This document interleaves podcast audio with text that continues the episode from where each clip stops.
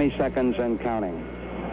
There's also this incredible sense of, of common vulnerability in space. It's, it's what I call a cold, dark, dangerous region. Cold, dark, dangerous regions bring actors together because it's, it's just too expensive, it's just too dangerous to operate in these places on your own. Four, three, two, one. Liftoff. We have a liftoff. 32 minutes past the hour.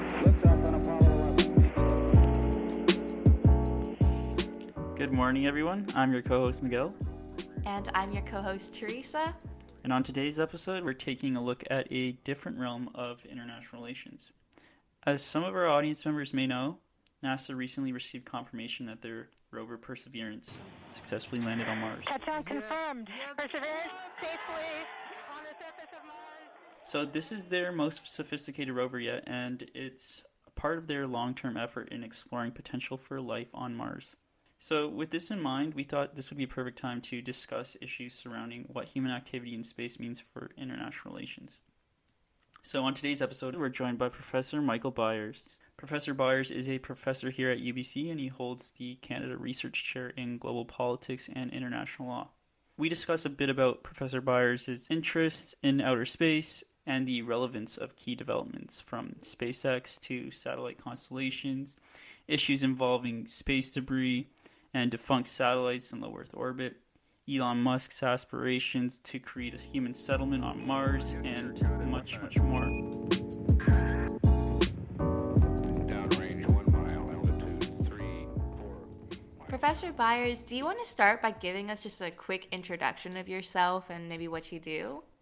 Well, sure. Um, I'm a an international lawyer by training who uh, ended up teaching in the political science department at UBC because I, I realized through my education that, that international law was largely about international politics, and I wanted to understand the intersection between those two things.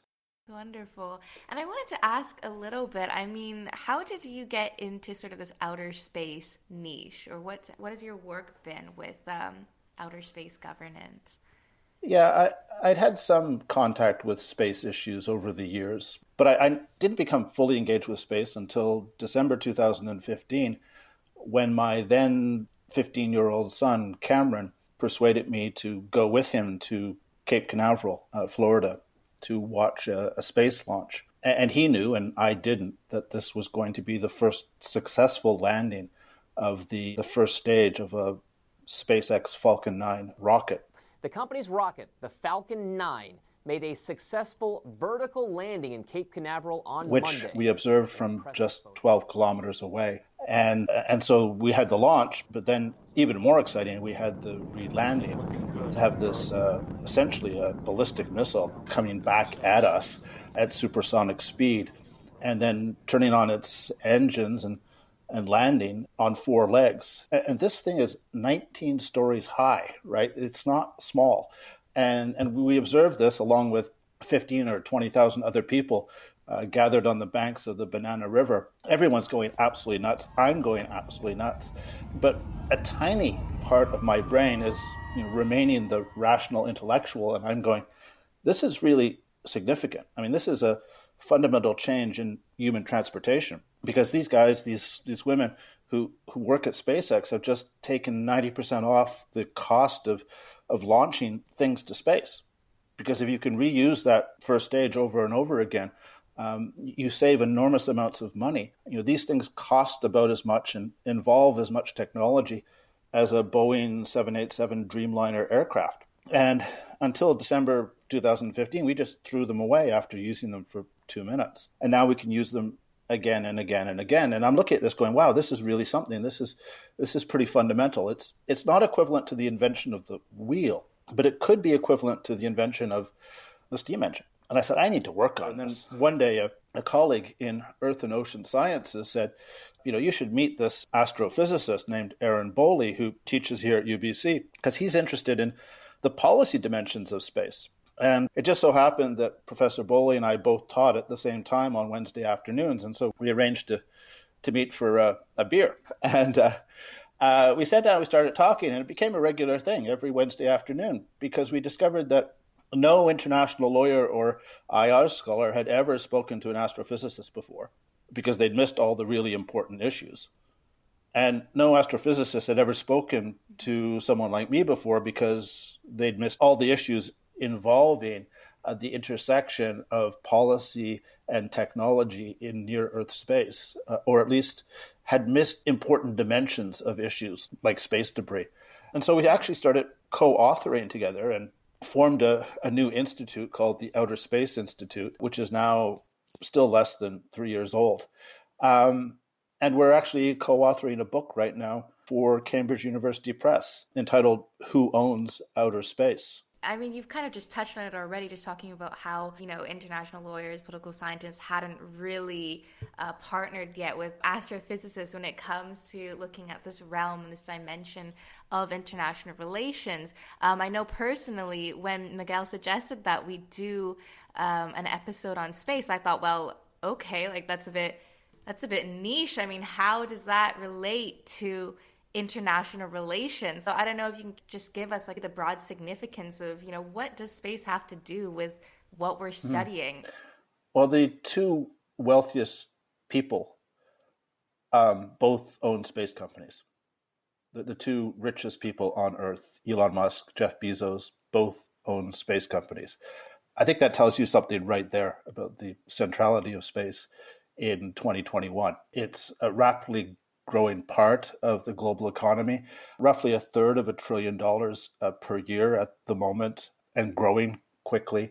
And this is because of new applications, new miniaturized technologies, uh, new software developments, reusable rockets. SpaceX has already put 1,100 broadband communication satellites into low Earth orbit and is planning to, to put another 11,000 to make up a, a mega constellation which is available right now. You can actually, you know, buy SpaceX service uh, for internet and in a month or two for voice service as well anywhere in the world right? So uh, you know we're talking about not not just in in populated areas but in remote areas on the oceans in the air global service uh, and, and, we're talking about ultimately very very high speed service uh, as well. And, then there are the security and military applications. So you know, most people don't know this but if there's a natural disaster anywhere in the world, the government agencies responsible for disaster relief in that country receive high quality satellite imagery within hours for free because of something called the International Disasters Charter. So, this is actually an international process for providing free satellite imagery. And the partners involve not just nation states, but also private companies. And, and I guess what I'm getting at here is that there's a, a really important role played by the private sector in the international relations of space, which is interesting also from a, a theoretical perspective as we think about sovereignty and changes in elements of, of sovereignty moving forward.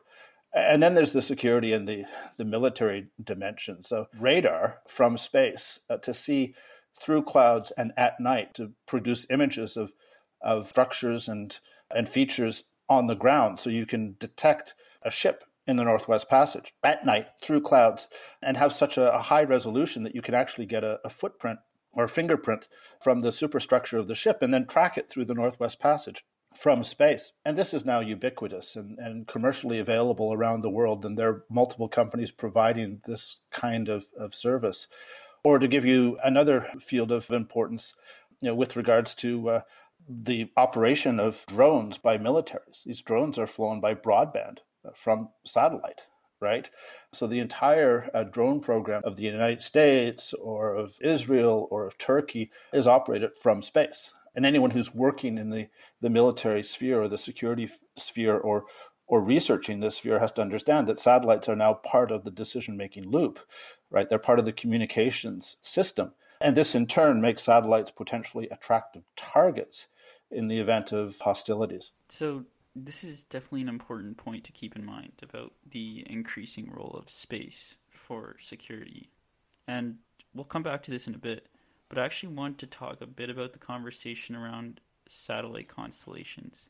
So earlier you briefly mentioned SpaceX's Starlink and some of these other private companies that are providing near global service so that you can pretty much have access to a broadband internet system across the world.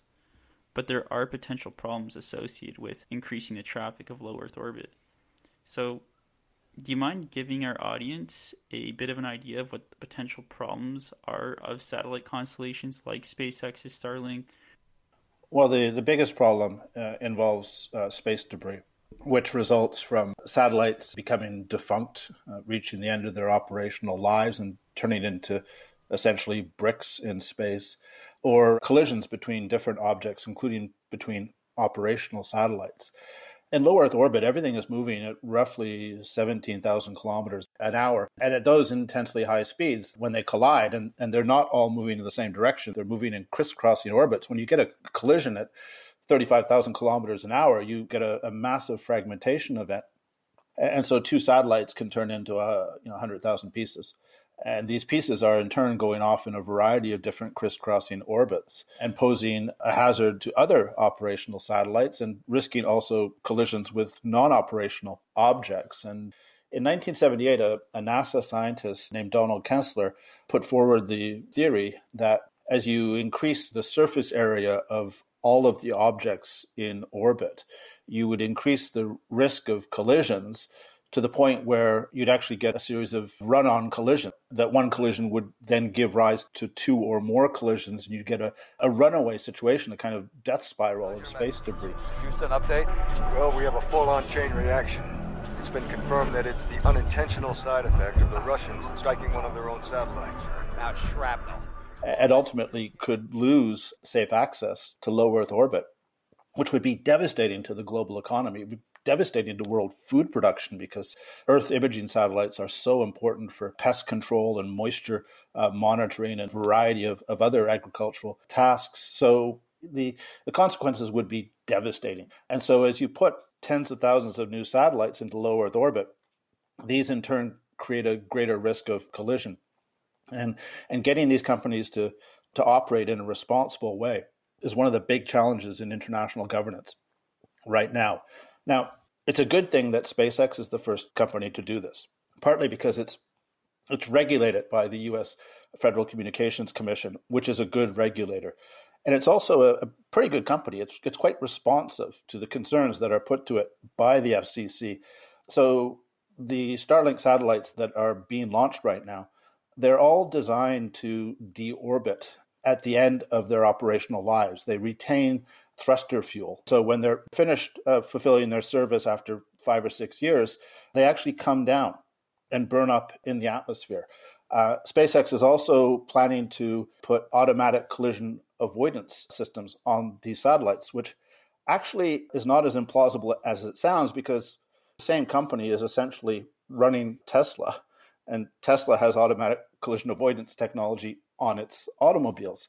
And they're doing other responsible things. For instance, there still is a major concern about the light pollution caused by all these satellites and the detrimental effects on, on astronomy. And SpaceX has, has experimented with different ways of reducing the glare from these satellites and are now launching them with sun visors that actually make them invisible to the naked eye, at least, although not, not invisible yet to telescopes. And I could go on. So I'm actually pleased that SpaceX is the lead actor here because they're actually implementing some best practices that other satellite companies hopefully will follow or could be encouraged or forced to follow. And this is important because some of these companies won't be regulated by the US Federal Communications Commission. So, for instance, a, a Chinese state owned company has just filed for radio spectrum for a mega constellation of its own. Now, I'm, I'm very hopeful that the Chinese government, which understands the risk from space debris, will force this company to adopt the best practices being pioneered by SpaceX. But what happens in the future if another company decides to set itself up in a flag of convenience state, the Marshall Islands or Liberia or Panama, and goes there just like major shipping companies do with regards to ocean going vessels to benefit from fairly loose regulations and lax enforcement. And and so this is part of the challenge also is, is how can we follow the best practice of the FCC and SpaceX and, and try to globalize this in a way that prevents free riding by companies or countries that want to save cost. Right. So it doesn't seem like there is any sort of international framework governing what private actors are doing in space right now then. Well, there is in that national governments are responsible for the activities of private companies that are incorporated within them or, or that register their spacecraft within them. And this responsibility, unusually, is responsibility that extends mm. to, to liability. So if a, a private company does something that causes a, an accident in space, the state of incorporation or the state of registry is liable under fault based liability for that, not the company, the country. If the damage is caused on Earth, so you know, if there's a, an accident that results in a reentry that causes death on the Earth's surface, the, the country is absolutely liable. It's not fault based; right. it's absolute uh, liability. And, and as um, as a uh, U.S. government space lawyer uh, said to me a few months ago, he said this gives us a really power, powerful incentive as governments to to keep control of these companies because we're on the hook if anything goes wrong. Now that's maybe not an ideal system, but it is a system, and it's a system that's been in place since the Outer Space Treaty was adopted in 1967. Right. And I want to just touch a little bit on the Outer Space Treaty because I don't think we've brought it up yet. Can you give us just a quick idea of what the Outer Space Treaty is, its main functions, or, I mean, its effectiveness in controlling what states are doing? Yeah, the Outer Space Treaty is a, a, remarkable incident, and, and one has to understand a little bit of the history about it. The Soviet Union launched the first satellite in 1957, Sputnik. The next year, the United Nations created the Committee on the Peaceful Uses of Outer Space and tasked it with developing multilateral instruments on space. And by 1963, they come forward with a very detailed draft United Nations Declaration resolution, which was adopted at the, the General Assembly and essentially became a fairly precise soft law instrument with regards to things like the responsibility of governments for their national actors or the obligation to rescue astronauts in distress. And four years later, this soft law instrument was made into a hard law instrument in the form of the, the Outer Space Treaty. Meanwhile, the foreign minister presided at the signing of the treaty banning nuclear weapons from outer space. Without such a treaty, life on Earth would be under continual threat. Between West and East, this is the best cooperation for a long time. There were other things going on also. In 1963, the United States tested a a nuclear weapon in space. Uh, the test was called Starfish Prime and discovered immediately that if you explode a nuclear device in space, you, you destroy a lot of satellites. In fact, they destroyed six satellites with that single test. And the Soviet Union and the United States were just pioneering the use of satellites for reconnaissance purposes and for verifying arms control treaties and such things. Satellites are really, really useful in reducing or eliminating the so called security dilemma, which arises when you don't know what your opponent is doing. Satellites enable you to know what your opponent is doing. So they're very important for international security. And realizing this, uh, the Soviet Union uh, sat down with the United States, the United Kingdom, and France almost immediately and negotiated the Limited Test Ban Treaty, which bans the testing of nuclear weapons in space. That also happened in the early 1960s. So, so the, the framework was set then. Uh, there were a few multilateral treaties adopted after that. But the, the system actually works really well, and it's promoted a, a great deal of international cooperation in space. The most obvious manifestation of this is the International Space Station, which any listener to this podcast can actually go out and see. If you just go to the NASA website and find Spot the Station and click in your location, and it will tell you when to go outside and see the International Space Station pass overhead with Russian and Western satellites on board working hand in glove together. You know, forget about the Ukraine uh, crisis. Cooperation continues in space. And the U.S. have agreed to extend operation of the International Space Station until 2024. Anya Ardiyeva has this report from Moscow. While bilateral cooperation between Russia and the United States has been mostly halted over Moscow's involvement in Ukraine, there is one area where the two nations simply cannot afford to impose further restrictions. That is, in space, aboard the International and Space Station. Yes, there are new challenges. Space debris is the most obvious one. There's also a an issue of commercial space mining, which is attracting a lot of attention at the moment although no one has actually done it yet. So I'm actually quite optimistic. There are big challenges, but there's also this incredible sense of of common vulnerability in space. It's it's what I call a cold, dark, dangerous region. Cold, dark, dangerous regions bring actors together. because it's it's just too expensive. It's just too dangerous to operate in these places on your own. Mm-hmm, right. But I also just wanted to clarify so, the Outer Space Treaty, something really important, if I'm not mistaken, is that it doesn't allow countries to make territorial claims in space. Am I right about that? I mean, you had asked earlier who owns outer space. Is that purely, you know, just a hypothetical question, or can countries actually claim territories? Um, countries can't claim territory in space. And this was a, a, Cold War decision to essentially avoid a race for territory between the Soviet Union and the United States. So when Neil Armstrong and Buzz Aldrin landed on the surface of the moon and, and planted a U.S. flag, they didn't claim the moon as U.S. territory because two years earlier the United States had concluded the Outer Space Treaty that said that there's no national appropriation allowed of the moon or celestial bodies. The issue now concerning space mining is whether you can acquire ownership over minerals that you've extracted from the moon or from an asteroid. Uh, so you're not claiming the moon, you're not claiming the asteroid, you're claiming the minerals that you've extracted. And and there is a diplomatic struggle taking place over this right now. Not over the question of whether you can do it, but who regulates it. Can it be done simply under the regulation of a national government or do we need to create a, an international governance regime like we have with regards to the deep seabed in the United Nations International Seabed Authority? So the, the struggle is not over whether you can do it, the struggle is over who regulates it. But let me tell you something interesting coming back to SpaceX and Elon Musk, and also to, to Starlink, this internet uh, service uh, from space. In the user's agreement for the beta version of Starlink, you'll find a paragraph whereby the, the user agrees that Mars is a free planet. And, and I think it's just one of Elon Musk's Easter eggs, right? That this is just him having fun because he knows about the Outer Space Treaty. He knows about the prohibition on national appropriation. But of course, he also intends for his company to to create the first settlement on Mars. And I think he's having a poke at national regulators saying that, you know, if I get there, you can't reach me. And, and we're going to create this sovereign colony settlement of our own. We're faced with a choice. Which future do you want? Do you want the future where we become a spacefaring civilization and are in many worlds and are out there among the stars, or one where we are forever confined to Earth? And I say it is the first. And although I think it's just Elon Musk having fun, it does raise the longer term question of what happens centuries from now when there is a self sustaining, self sufficient human settlement on Mars or some other celestial body, and they become frustrated with being governed from this distant planet, a sovereign state on Earth, whether it's the United States or China or Liberia.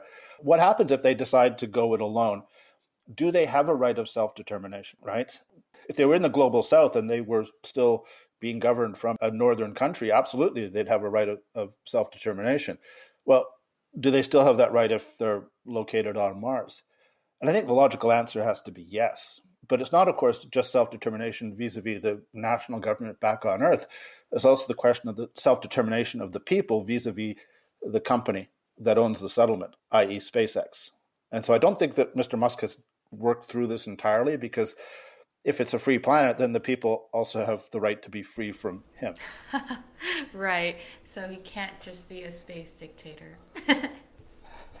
Not if he's following the chain of logic. Mm-hmm. So, on this topic of settlements on Mars and this lifelong aspiration of Elon Musk and what he wants to do with SpaceX before he dies, I guess I'm just kind of curious as to what you think what do you think is the likelihood that Musk actually reaches that goal? Uh, I don't ever bet against Elon Musk, right? Um, I mean, in in a hundred years, he, he he will be the along with Donald Trump the historically significant figure of the early 21st century, right? I mean, we know this already, largely because of Tesla, because he's he's not only uh, built this electric car company, but he's forced all of the existing large automobile companies to move to electric also, and that's huge.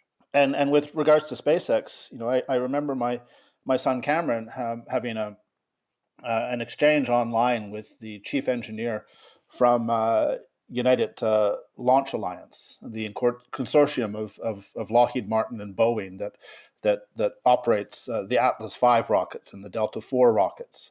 And, and Cameron asked this this chief engineer uh, about uh, you know what he thought of of SpaceX's effort to uh, to land their their first stage boosters. This this conversation took place in the summer of 2015, and the chief engineer of United Launch Alliance said, "No, this is too difficult. No one's going to be able to do this." And within months, SpaceX and Elon Musk had done just that.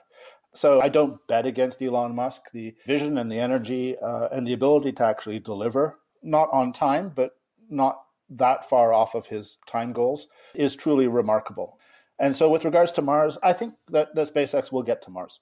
They're going to have a harder time settling Mars. And that's because they're really good at engineering and they're less good or less interested in other things. So, the biggest challenge in getting to Mars is not building the rocket, it's figuring out how to protect the people on board from radiation. All right. The, the radiation issue is huge. And it, it's an issue that applies during the voyage and, and also once you get there, and also the incredibly hostile environment. You have to find water, right? You have to figure out how to convert that water to energy. You, uh, you have to deal with all the, the psychological pressures of a 20 minute communication delay with Earth. I mean, the list goes on and on. The health, the psychological challenges alone are staggering, and, and so I expect that that that we will see, um, you know, initially a, a, failed mission, maybe a number of them, for reasons that don't necessarily have to do with the engineering, but they'll probably persevere. If uh, if listeners are interested. Uh, uh, the Outer Space Institute did an interview uh, last summer with uh, Margarita uh, Marinova, who's a, a Bulgarian Canadian uh, space scientist and engineer who, until last summer, was the uh, the lead engineer uh, for uh, the the Starship program for the the Mars rocket program at, at SpaceX, and we got to interview her shortly after she left SpaceX, and and my, my colleague Aaron Boley asked her all the tough questions, and it was remarkable because she, she actually had answers to to the tough questions. Yeah, radiation is a problem. But um, you know, we we're, going to find water. We're going to put water uh, around the astronauts. Uh, we're going to build structures that will protect them uh, from radiation. Um, you know, we're, we're going to figure this out, um, and, and, it's going to be tough. And she was very frank. But we're going to pick people who are really tough, right? And so, on balance, I think it will happen.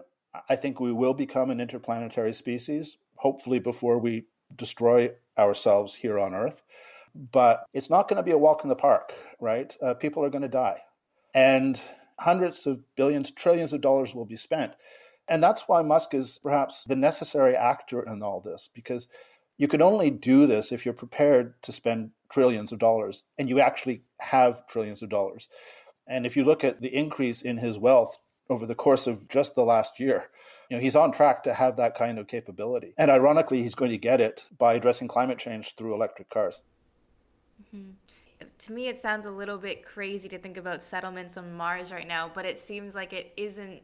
It isn't just a pipe dream. Potentially, um, there is some possibility behind it. I was actually wondering, though. I mean, if we do get to that stage, and if we are sending increasing amounts of people to space, I mean, there's been a lot of talk about space tourism, even um, with companies like SpaceX sort of offering seats in the future. Whose jurisdiction would they fall under? So let's say there's a bunch of people on a SpaceX ship and, you know, one of them commits a crime. I mean, whose jurisdiction would that be under if they're in space? Yeah, well, they'll be subject to, first and foremost to the jurisdiction of the, the state of registry of the spacecraft. Uh, if they're on the International Space Station, we have a special agreement there. So it is the country of nationality of the, the accused that has primary jurisdiction. But that's simply to deal with the fact that it is a multinational spacecraft and people can be moving freely between different modules. So you need it, some sort of rule to sort it out.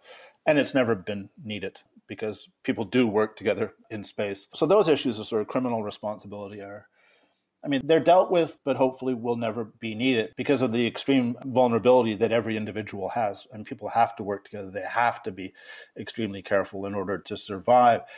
In terms of space tourism, look, I'm highly skeptical of space tourism.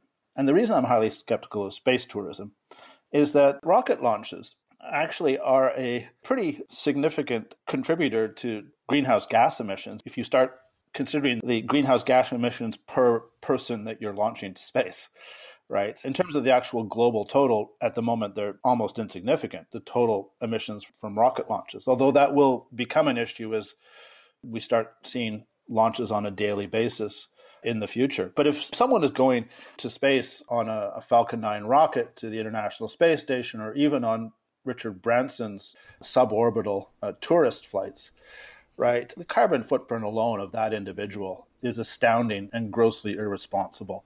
And so for a joyride in space so you can brag about it at cocktail parties, Yeah. right? Get I a mean, give good me a break. I mean, do something better with your money. Virgin Galactic's on an interesting mission, George. Explain to us exactly what you're trying to do and what this mission involves. Well, Arjun, what we're really trying to do is to open up space for the rest of us. So what we want to democratize space and make it much more easy to access for both people, like you and I, as well as uh, things like small satellites. How much is a ticket to space, and how much? Uh, how many people have signed up so far? So each ticket costs $250,000, and, um, and we have over 600 people signed up. I'm a big proponent of using space to expand our knowledge of the universe. Space science is really important. I'm a big promoter of space to provide essential functions like assisting the global south in food production, right? Space is absolutely essential there. Understanding climate change, you know, space is absolutely essential. Satellites for climate change monitoring, absolutely essential. For supporting fisheries, for supporting other aspects of the economy like banking or global positioning, transportation. Space is, is an incredibly useful thing. But we don't need to have people burning up uh, thousands of tons of kerosene in order to get joyrides as, as part of all this. And I don't buy it. Like, there's this Canadian who's due to go up uh, with SpaceX in a couple of years. He says he's going to conduct experiments while he's on board. Well, give me a break, right? If anyone should be conducting experiments on the International Space Station, it should be someone who's devoted their career to space science, like a real astronaut. But that aside, this is still pretty fringe. It is really dangerous. The moment that the first tourists mm. die in space, I think the tourist industry will wither and we can focus on more important things.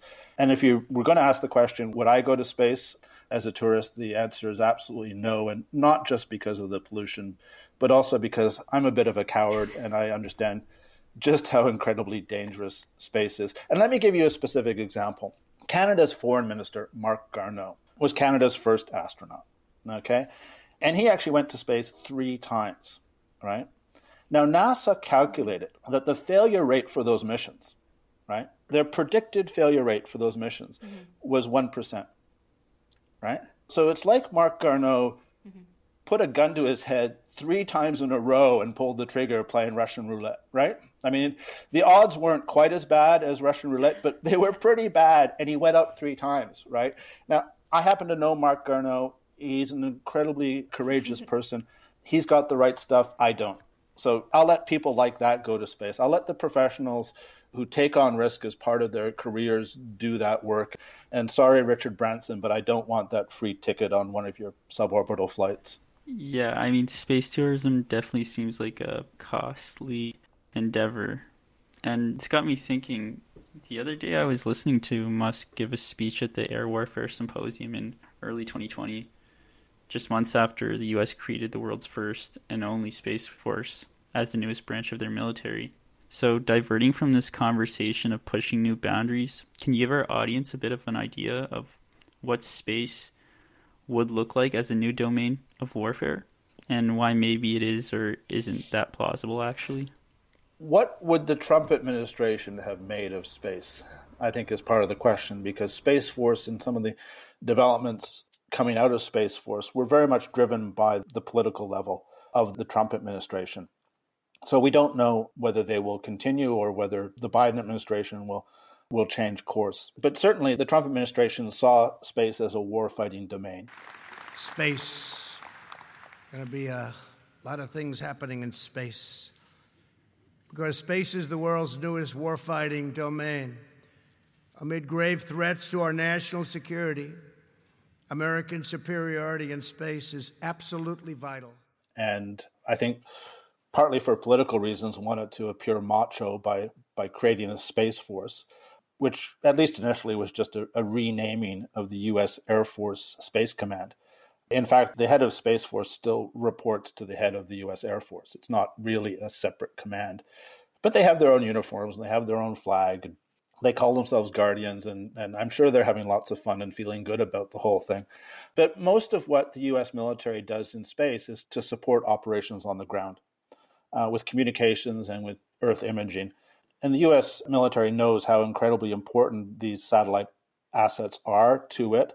The US military is, is intensely concerned about space debris, and it knows that you can't have kinetic warfare in space. You can't create debris. That's the worst thing that you could possibly do in terms of the military interests of the United States. So, the idea of stereotypical sci fi warfare, things being blown up in space, that's just not part of the plan as far as all the serious people in the US military. And Trump may have had that vision. I think he imagined sort of stormtroopers flying around in space, chasing down rebel craft and shooting them with lasers. I don't know what he had in mind, but it was clearly uninformed by reality. And so what we're seeing now is whether whether some of the more worrisome things about Space Force can be dialed back. And and one of the issues that needs to be addressed is whether the activities of the US military extend beyond Earth orbit. The US military is very active in Earth orbit, again with communications and Earth imaging, and surveilling the whole domain. Should we allow militaries to put spacecraft beyond Earth orbit in, in what's called cislunar space to surveil that area and go onto that slippery slope? Or should we keep that domain beyond Earth orbit restricted to national space agencies like NASA, uh, like Roscosmos, like the Chinese National Space Agency? And I'm obviously in favor of leaving it to the national space agencies, just because there's a slippery slope there that could go wrong. For instance, if a Trump like figure were to reemerge in the White House in four or eight years. And like I said, the US military, the senior leadership, doesn't really like the idea of Space Force and certainly doesn't like the idea of of doing anything apart from supporting surface operations from space. Right, because of course, I mean, like you were saying, it is a bit of a slippery slope. I mean, the U.S. right now, I think, is the only one that has a space force, but there's nothing stopping other countries from pushing those boundaries as well. Yeah, and it's partly a question of what you call it, right? Calling something the Space Force was provocative, right? And of course, other spacefaring countries have militaries that are very engaged in space China, Russia, India but they're also aware of the dangers of weaponization. And so the distinction I make is between militarized space and weaponized space. And we've managed to keep Earth orbit largely unweaponized. Not completely, but largely unweaponized. And that's a really good thing.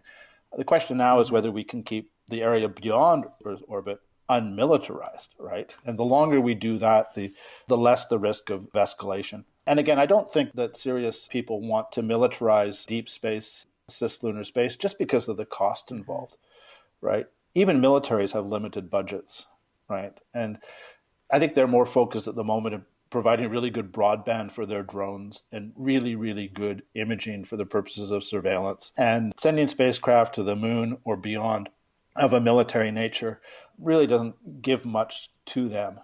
So you've talked a bit about the U.S.'s Space Force, and just the name itself made its emergence a bit provocative.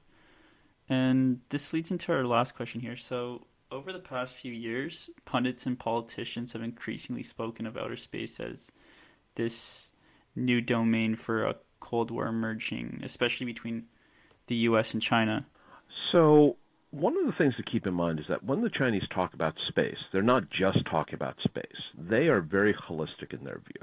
So they talk about establishing space dominance, but to them, space dominance means. I mean, we haven't really talked about it much, but anti satellite weapon testing by China in 2007, and more recently with India testing their ASAT capabilities, has caused pundits to speculate about warfare in space. NASA has apparently had a China exclusion policy since 2011 which prohibits NASA from engaging in bilateral activities with China or Chinese owned companies. And so there hasn't been any Chinese astronauts on the ISS. So my question is are we witnessing a new space race emerge or is this just political rhetoric? Hmm. You know, it's interesting. I spent the last couple of decades swatting down journalists who wanted to tell the world that there was an impending conflict in the Arctic right? Yeah, the number of times I've had to talk to journalists and talk them down from articles that would predict a new Cold War or a militarization of the Arctic or Russia or China threatening Canadian territory in the Arctic, because all that stuff is wrong. The Arctic is a very large, very remote, dangerous place. The only two boundary disputes are between NATO countries.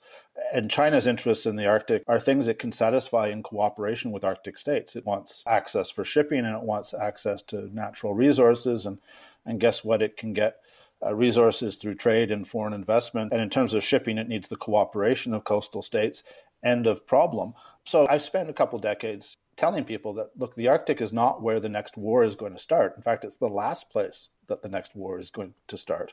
And you can just relax and tell the really important stories about the Arctic, which centrally involve climate change and indigenous peoples. So I get to space and start working on this five years ago, and I find the exact same narrative impending conflict, military buildup, these malignant aspirations of China and Russia. And I look at it and I say, okay, where is this? I don't see the impending conflict. I see incredible cooperation with regards to dealing with the issue of space debris. I see a very active multilateral body, the United Nations Committee on the Peaceful Uses of Outer Space. I see cooperation on the International Space Station. Yes, China's not allowed there, but guess what? China cooperates very closely with the European Space Agency. So this is not an east west thing.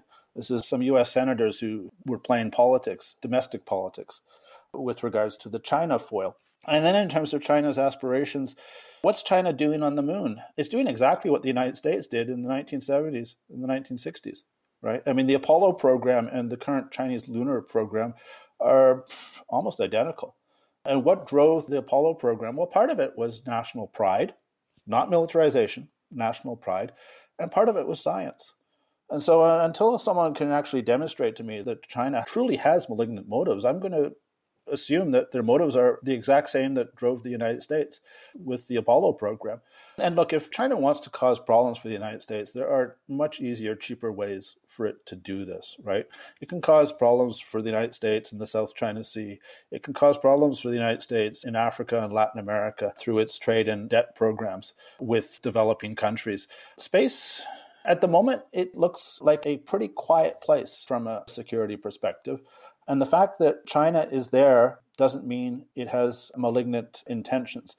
And I've written about this in my own academic publishing that you can have tension, even conflict in some domains of international relations and have cooperation in other domains. The United States engages with China across a wide range of different issues. Some of them involve a lot of tension, some of them don't. Same thing with Canada, right? We have a major dispute with China right now over two Canadian nationals in detention in China and a Chinese national in detention in Vancouver, right? Major, major dispute.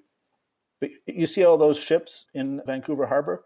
Well, guess where they're going? We're still trading intensely with China, right? We can walk and chew gum at the same time. We can have a dispute in one domain and cooperate seamlessly in another. And that's what I see happening here. I think space is fine. We need to keep it fine that's going to require a lot of work, a lot of diplomacy. It's part of the reason I am really happy that Marc Garneau is now foreign minister because he understands space and he understands that it needs to remain a place of international cooperation. And he's lived that cooperation, right? He's lived that cooperation in partnership with Russian astronauts. Mm-hmm. So maybe space is one place where we can sort of leave earthly rivalries behind and just focus on um, a lot of opportunities for international cooperation then. Yeah, and there are a wide range of different issue areas where we already cooperate. Uh, space is one, but I, I, mm-hmm. mentioned the Arctic, but you could think about all kinds of other areas where we do cooperate most of the time. You know, international relations, it's a little bit like an iceberg, right? You only see the top 5 mm-hmm. percent or so, right? And the top 5% of international relations is war right? And sanctions and leaders giving angry mm-hmm. speeches, right? That's the top 5%. We don't normally see the rest of the iceberg, which is quiet and cooperative and is not noticed because it works, right? And that doesn't mean the top 5% is unimportant. The top 5% is really important, right? But the rest of it is important too. Awesome. Well, that's all the time that I think we have today. But thank you so much, Professor Byers, for joining us. Um, it was a super insightful conversation. Something, I mean, I learned a lot of new things. I don't know about Miguel. but Mhm. yeah, so thank you, thank you so much. Well, uh, thank you for the opportunity, uh, and also to, to listeners. Uh, the Outer Space Institute website has has information on a lot of the things that I've spoken about, including that amazing interview with Dr. Margarita Marinova, uh, the former uh, lead engineer uh, for Starship, who can tell you all about Elon Musk's plans for Mars and, and how they're going to get around all of the major problems.